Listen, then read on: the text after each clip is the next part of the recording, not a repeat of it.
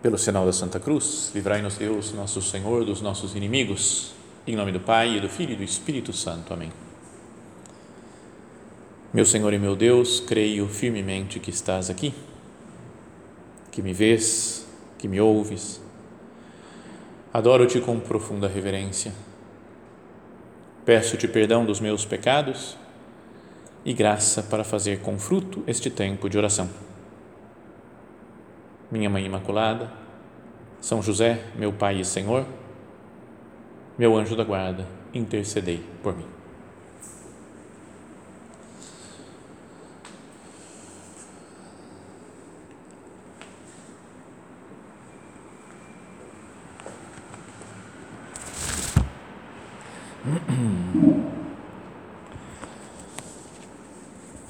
Na primeira meditação desse recolhimento, nós fomos considerando toda a paixão do Senhor, pensando fase por fase, aqueles dias finais, aqueles momentos finais da vida de nosso Senhor. Agora, queria que nós procurássemos nessa meditação tentar entender um pouco mais, com a graça de Deus, o sentido da cruz. Mas, Senhor, por que você teve que passar por isso? Por que foi assim a nossa salvação? É um mistério, não é que eu vá no final dessa meditação dar a resposta e todo mundo vai chegar à conclusão, então é por causa disso, não tenho mais dúvida por que existiu a cruz, por que existe o sofrimento na nossa vida. Não, é algo muito difícil mesmo, e nem só os santos, acho que vão chegando cada vez mais, cada vez mais perto a uma compreensão desse mistério. Mas queria que nós meditássemos apenas um versículo agora nessa meditação, que é um versículo de uma carta de São Paulo, a carta aos Colossenses. São Paulo escreveu talvez essa carta já na prisão, quando ele estava já nos momentos finais da sua vida, na prisão em Roma.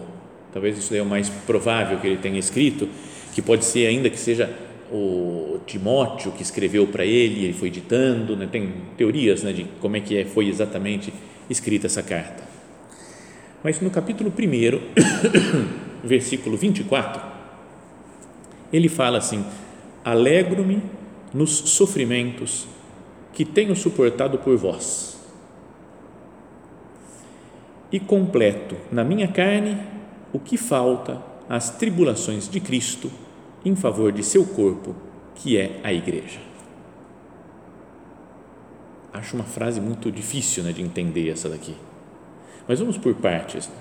Primeiro, o sofrimento de Paulo, com alegria.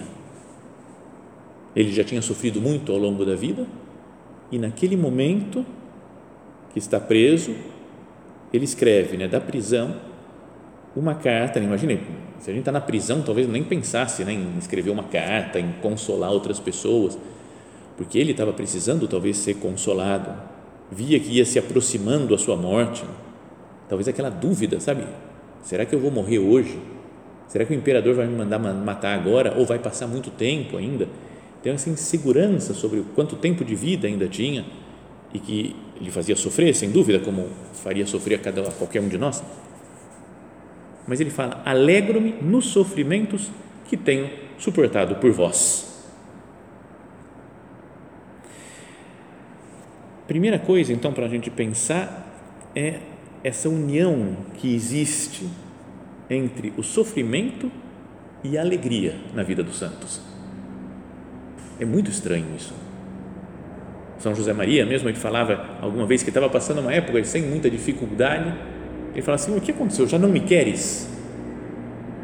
Porque quando ele sabe que quando Deus manda cruz, quando manda sofrimento, ele fala, porque Ele ama. Eu castigo aqueles que eu amo. É misterioso isso.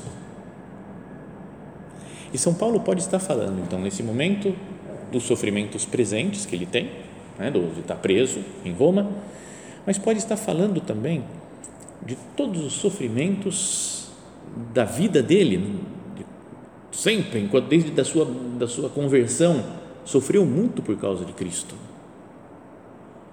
E ele escrevendo na segunda carta aos Coríntios, ele faz uma enumeração dos seus sofrimentos, né? Dizendo que aquelas pessoas que falam que tem os judaizantes, né?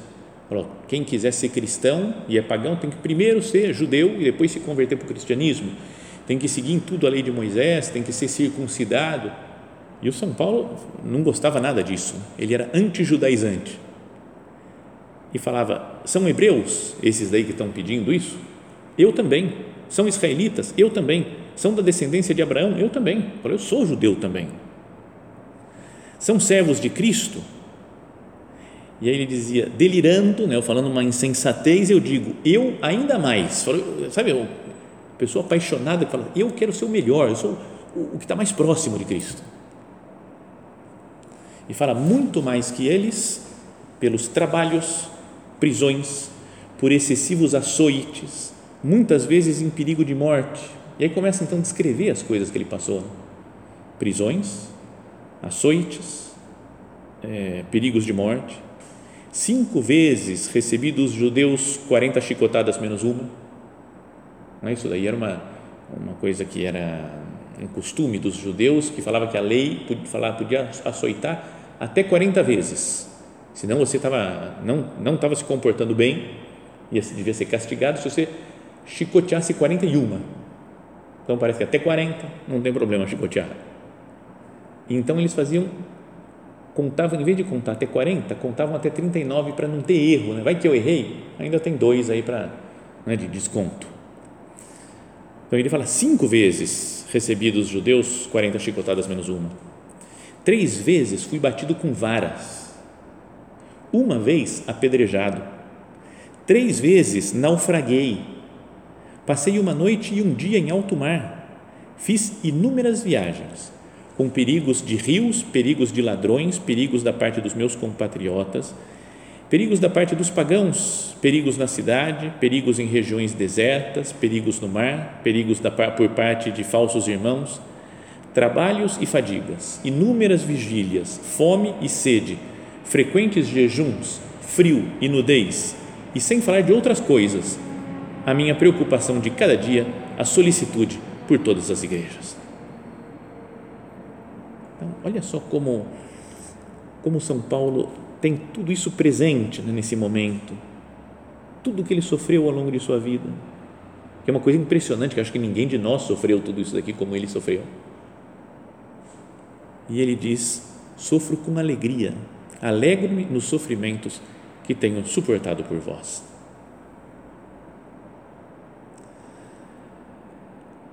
Então, está muito relacionado isso, né? A alegria e o sofrimento, mesmo em outros escritos do Novo Testamento. A carta de São Tiago, por exemplo, ele começa dizendo, Tiago, servo de Deus e do Senhor Jesus Cristo, às 12 tribos dispersas pelo mundo, saudações. Considerai uma grande alegria, meus irmãos, quando tiverdes que passar por diversas provações, pois sabeis que a prova da fé produz em vós a constância. Então, São Tiago também fala assim, estejam felizes se vocês estão passando por dificuldades.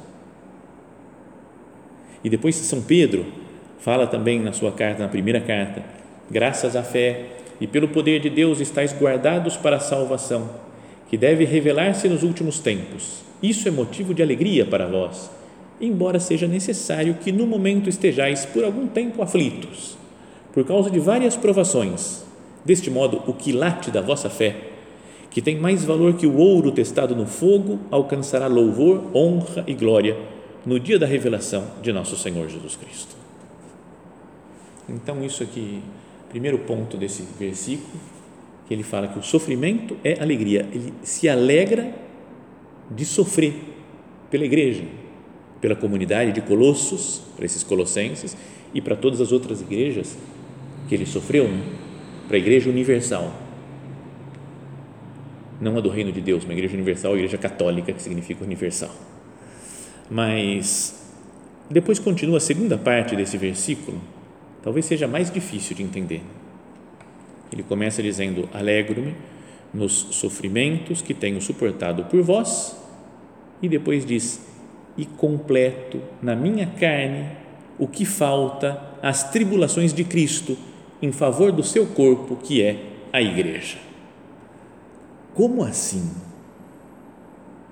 O que significa isso? Talvez, né, dizem alguns estudiosos que deve ser das passagens mais difíceis do Novo Testamento inteiro, do Evangelho e todas as cartas, do Apocalipse, para entender, falar, o que significa isso? São Paulo, que fala, eu completo na minha carne o que falta à paixão de Cristo, pelo seu corpo que é a igreja, para oferecer pela igreja, por isso que ele sofre, para completar o que falta à paixão de Cristo. A gente pode pensar, mas Jesus, está faltando alguma coisa? Não foi total o seu sacrifício?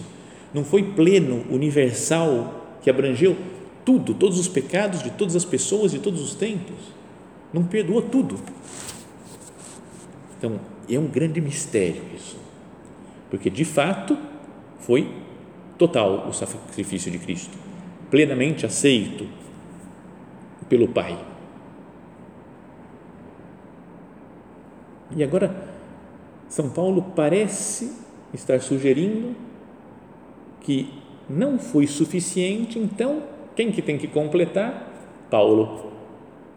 Já pensou, mas seria de uma arrogância, de um orgulho quase infinito, falar, como Jesus não fez tudo direitinho, deixa que eu faço, agora eu vou sofrer, seria um absurdo, mas claramente ele não está pensando isso, mesmo porque contraria todas as outras coisas que ele ensinou nas outras cartas, né, toda a doutrina do Novo Testamento, né, vai por água abaixo, digamos assim, se for entendida dessa maneira, essa frase de São Paulo.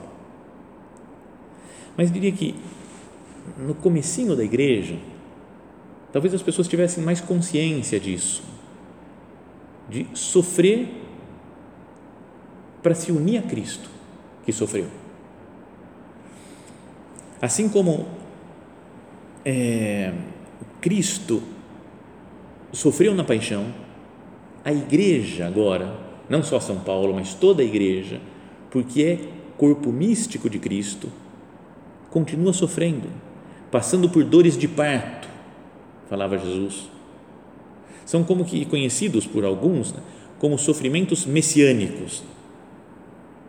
Jesus mesmo falou, naqueles dias antes da segunda vinda de Nosso Senhor, serão de tanta aflição como nunca houve, desde o início do mundo que Deus criou até agora e nunca mais haverá. E se o Senhor não encurtasse aqueles dias, ninguém escaparia, mas por causa dos seus eleitos, encurtou aqueles dias. Então, talvez sejam os dias da nossa vida, são curtos para sofrer.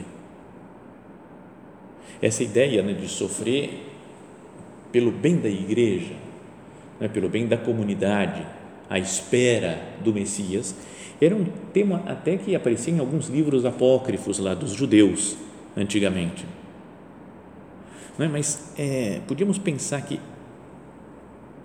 o sofrimento da igreja vai completando, porque é o corpo de Cristo, o que falta à nossa salvação, à salvação do mundo, à transformação da humanidade.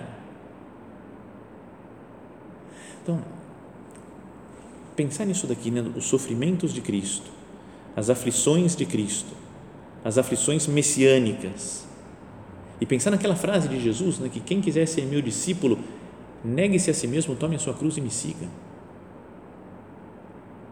Ou como Jesus falou para os discípulos de Emaús, não era necessário que o Cristo sofresse e assim entrasse na sua glória, não é necessário que o corpo místico de Cristo, a igreja, sofra para entrar na glória do Pai.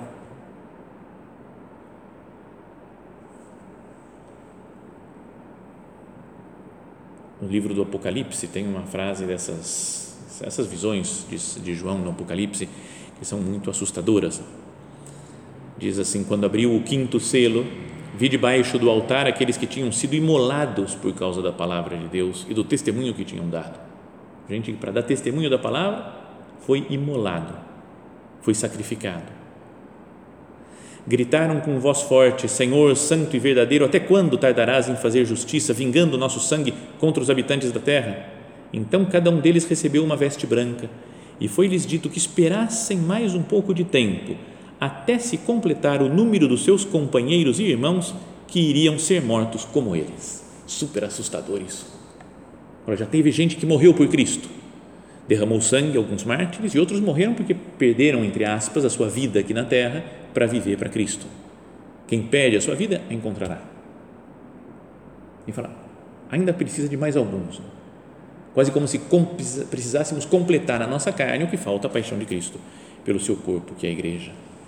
Então, será que a igreja como um todo e cada um de nós, porque cada um de nós é igreja pelo fato de sermos batizados, de seguirmos a mesma doutrina, de recebermos os mesmos sacramentos, de estarmos submetidos todos ao Papa, será que não é, cada um de nós é igreja e não deve sofrer também? Pelo seu corpo, que é a igreja, ele fala, eu quero sofrer pela igreja, como que fosse para purificar a igreja, para santificar a igreja, para como que a igreja, corpo místico de Cristo, seja alguém agradável ao Pai. Não é como Jesus, lá que vai, que também São Paulo fala que quer purificar sua esposa, né, tirando toda mancha, toda ruga, para entrar gloriosa no reino dos céus. Será que Cristo não conta conosco para essa purificação da igreja? Então, todas as perseguições que a igreja sofreu ao longo dos anos, tantas infidelidades de pessoas da igreja que nos fazem sofrer, e todo o resto que nos faz sofrer agora. Cada um pense nas suas dificuldades concretas, nos seus problemas. Será que não tem um sentido redentor? Um sentido de estar unido ao sofrimento de Cristo na cruz, pelo bem do seu corpo, que é a igreja?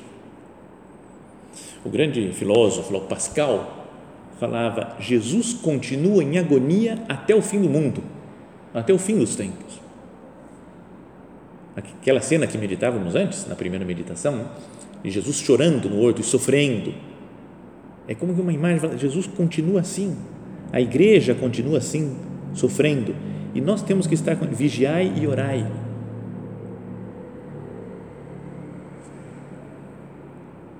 Pensemos nos nossos sofrimentos.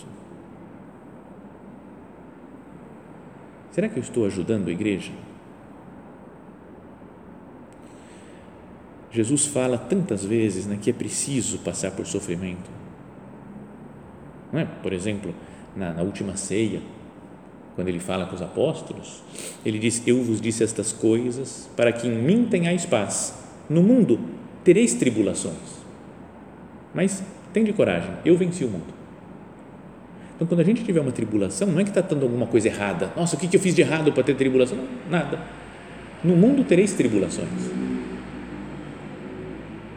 Ou nos Atos dos Apóstolos, naquela pregação de São Paulo, na primeira viagem missionária dele, diz que depois de terem anunciado a Boa Nova naquela cidade, em Derbe, e feito muitos discípulos, voltaram para Listra, Icônio e Antioquia, encorajando os discípulos, exortavam-nos a permanecerem firmes na fé, dizendo-lhes: é necessário passar por muitos sofrimentos para entrar no reino de Deus.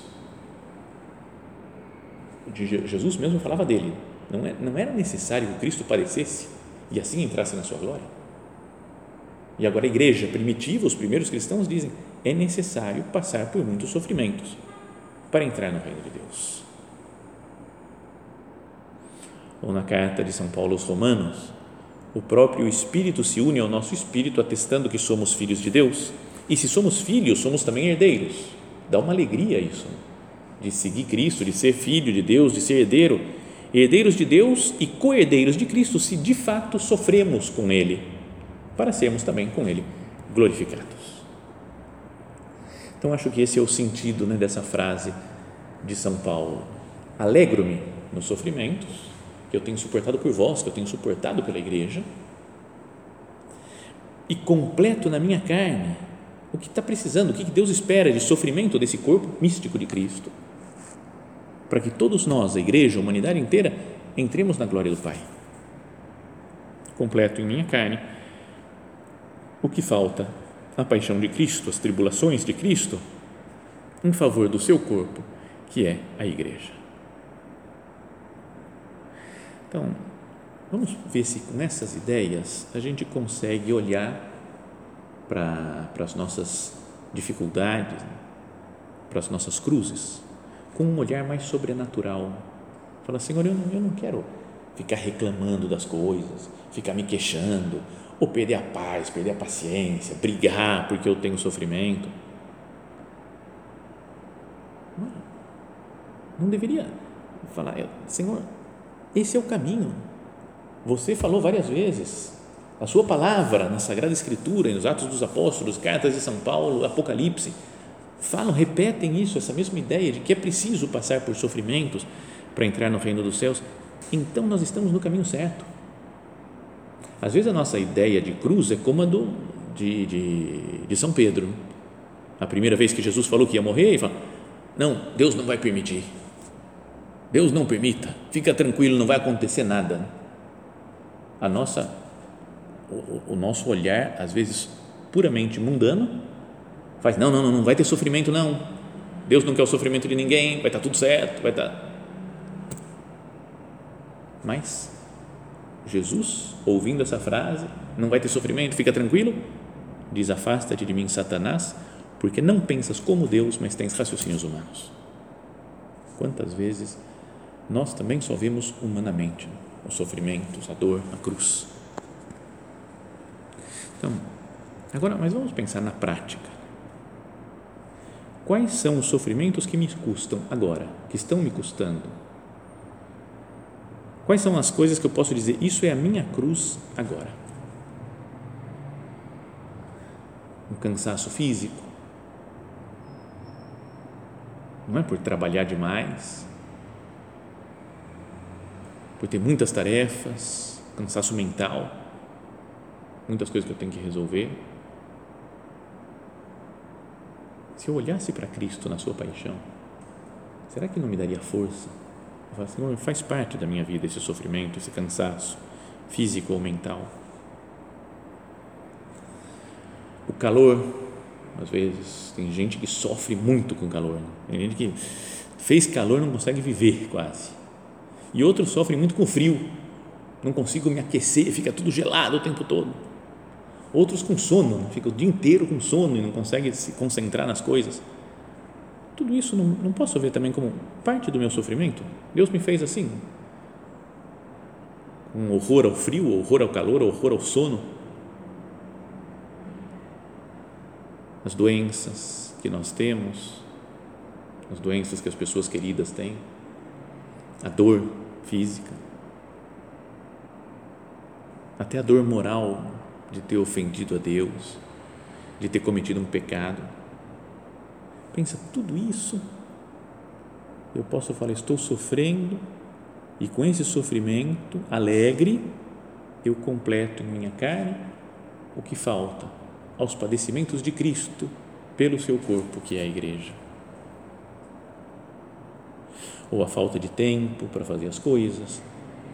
A gente sempre fica imaginando, um dia, quando eu tirar uma folga, quando eu tiver uma semana livre, ou quando eu tiver um ano sabático, isso é dos grandes sonhos, acho, de todo mundo, tem um ano que não faço nada, estou livre para fazer o que eu bem entender, sem compromissos. Mas nunca chega isso, sempre a gente vai ter, todo dia, toda semana, todo ano, tenho trabalhos para fazer. Eu me revolto com isso. Às vezes a convivência com uma pessoa que eu não suporto, sabe, pensa, cada um pode pensar aí. Não tem alguém que venha assim, parente, sei lá, vizinho, cunhada, sogra, que a gente fica falando, eu não consigo, não dá para conviver com essa pessoa. Será que não é essa a cruz? A gente, às vezes, num momento de oração, fala, Senhor, eu aceito a sua cruz, pode me mandar a cruz. Aí Deus manda a sogra, ou a cunhada, ou a nora, e a gente fala, não, assim não, eu queria a cruz. É a cruz que Deus deu. Não é uma possibilidade de caminhar com essa pessoa? Eu estou caminhando com Jesus, estou sendo Simão de Cirene para Jesus, carregando a cruz com ele. Uma correção injusta que me faça, não, porque você é sempre assim. E você fala, cara, eu não sou assim, eu fui injusto, me julgaram mal, sabe? Quanto sofrimento tem nesses julgamentos que as pessoas fazem de nós? Mas por que eu quero que o meu caminho para Deus seja sempre suave? Lembra? Caminho suave, cartilha de pré-primário antigamente, né? Caminho suave. Eu quero que a minha vida espiritual seja caminho suave. E não é caminho suave. Tem cruz, tem dor, tem encosta empinada, tem porta estreita. Tentações chatas. Sabe? Você fala, meu Deus, me tira essa tentação, não quero mais sofrer. E Deus continua deixando, que pode ser bom para nós. Às vezes até é uma graça, né, que a gente pode ter e que a gente não quer. Conheço uma senhora muito santa, muito boa senhora, de mais de 80 anos já, que ela, há alguns anos, talvez há uns 30, ela recebeu uma graça diferente de Deus. É a graça de expulsar demônios, tipo no Evangelho, de fazer exorcismos. Então, como ela não é padre, ela precisa chamar um padre para ir fazer. Mas ela sabe muito mais que os padres. Veio uma mulher que tinha, acho que alguma coisa, alguma influência demoníaca, foi conversar com ela e a mulher desmaiou. E ela falou, o que está acontecendo? E aí foi lá e cuidou e ajudou. E foi descobrindo que ela tinha um dom que Deus tinha lhe dado, com 50 anos mais ou menos, de conseguir fazer oração e expulsar o demônio. E aí uma vez ela pediu para um bispo, falou, seu bispo, por favor, me tira esse negócio, eu não quero. Fala para Deus que eu não quero isso, tira esse negócio de mim. E o bispo fala, eu não tenho nada a ver com isso não. Se é Deus que te deu, eu não vou mexer com isso. E ela falou, então agora eu tenho que aguentar esse negócio. Mas de manifestações assustadoras às vezes que acontecem na vida dela.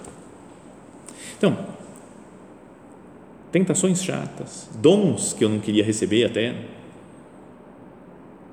o cansaço de querer aproximar de Deus as pessoas e parece que a coisa não vai para frente, né? Quem de nós não tem um desejo de aproximar algum parente de Deus? E o parente não quer saber, né? Filho, pai, irmão, vizinho, o que for. Isso me dá uma chateação, uma dor. Ou mesmo coisas mais materiais e passageiras, mas que nos fazem sofrer. Um plano que fura. Sei lá, um plano de vamos para a praia. Aê, maravilha. De repente, lockdown, não pode mais ir para a praia. Tá bom, não vou. Ou furo o pneu do carro, ou não tem dinheiro. Sabe, planos que a gente tinha de fazer, de se encontrar, de fazer isso ou fazer aquilo que não dá certo. Eu perco a paz com isso. Como que eu aceito a minha cruz? Então, que cada um de nós converse com o Senhor aqui. Onde está a minha cruz, Jesus? Como que eu estou fazendo para abraçar essa cruz e assim me sentir parte desse corpo místico de Cristo? E como São Paulo fala, completo na minha carne o que falta aos padecimentos de Cristo, pelo seu corpo que é a igreja. Quando eu tiver então um sofrimento, eu falo, obrigado, Senhor, por esse sofrimento. Com alegria eu vou abraçar, porque assim eu estou colaborando com Cristo. Jesus, eu estou colaborando com você, com a igreja toda, pelo bem do próprio corpo da igreja, para que a igreja vá caminhando e chegue a essa Jerusalém celeste que fala o livro do Apocalipse.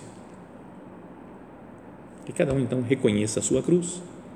Peça agora pessoalmente ao Senhor, Senhor, me ajuda a entender a minha cruz, a abraçar a minha cruz, que é onde eu tenho que descobrir Jesus nosso Senhor e acompanhá-lo no caminho do Calvário. Que nós nos lembremos que cada Santa Missa é a atualização, é tornar presente o mistério pascal, paixão, morte e ressurreição, ascensão do Senhor aos céus. Então, em cada missa, eu me uno à cruz de Cristo.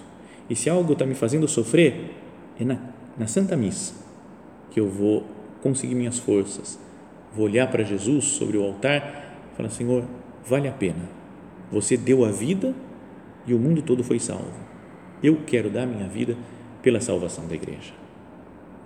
De novo recorremos a Nossa Senhora, falávamos que ela está junto da cruz do seu Filho e, portanto, ela está também em cada Santa Missa que nós participamos e está presente em cada sofrimento que nós temos, porque podem ser a cruz de Cristo. Olhando para ela, pedindo a sua intercessão, vamos como ela, caminhar firmes sem abandonar a cruz, sem jogar para longe, para fora a própria cruz, mas abraçando como Jesus, nosso Senhor, fez.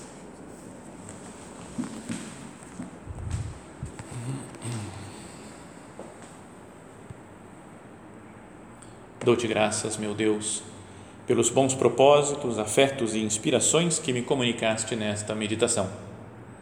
Peço-te ajuda para os pôr em prática. Minha Mãe Imaculada, São José, meu Pai e Senhor, meu anjo da guarda, intercedei por mim.